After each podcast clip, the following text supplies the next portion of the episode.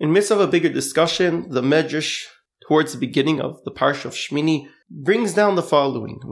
is Abel, how do we know that uh, Hashem mourns? Shenamar, as we have in the verse, Vayinachem Hashem liboy. Hashem grieved for making man liboy, and he mourned. And the word atziva is used to denote mourning. As we have another verse, that Ha'am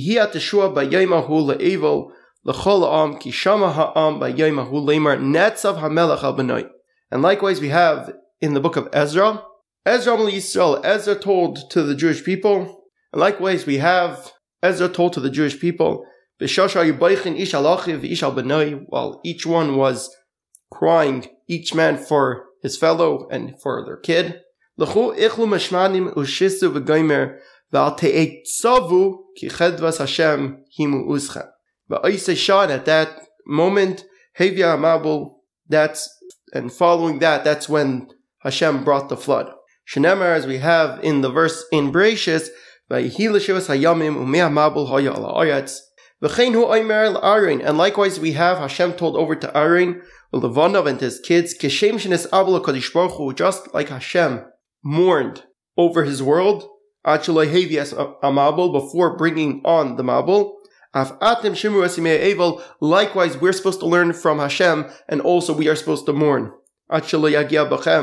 Even before misfortune happens upon us. I would like to also add, till now is from the Medrash in Tanchuma, I'd like to also add on regarding this verse, Hashem, that Hashem grieved what it's brought in the Medrash and Bereshis Rabbah. So the Medrash and Bereshis Rabbah brings down the following story. Abikaras Echad Shalis Rabbi Yeshua ben Karcha. Uh, one heretic asked of Rabbi Yeshua ben Karcha, Amar Lai, he asked as follows. In Atim Oimish HaKadosh Baruch Hu don't you don't you say that Hashem sees the future? Amar Loi, so Rabbi Shur replied, Hey, correct. So this heretic continued and he said, But how do you say that when the verse says that Hashem was mourning in his heart? Amar Loi, Rabbi Yeshua replied, Naila L'cha ben Zachem Yamecha, have you ever given birth to a son? Amar Loi, so the heretic replied, Hey, yes. Amar Loi, Rabbi Yeshua continued, and he said, Ma'asisa, what did you do? Amr loy, so the heretic replied, Samachti, Samachti Esakel. I was very happy. Amr loy, so Rabbi Yeshua continued, and he said, Didn't you have foreknowledge that he would eventually pass away? Amr loy, so the heretic responded, B'shas chedvasa chedvasa. At the time of rejoicing, I rejoice.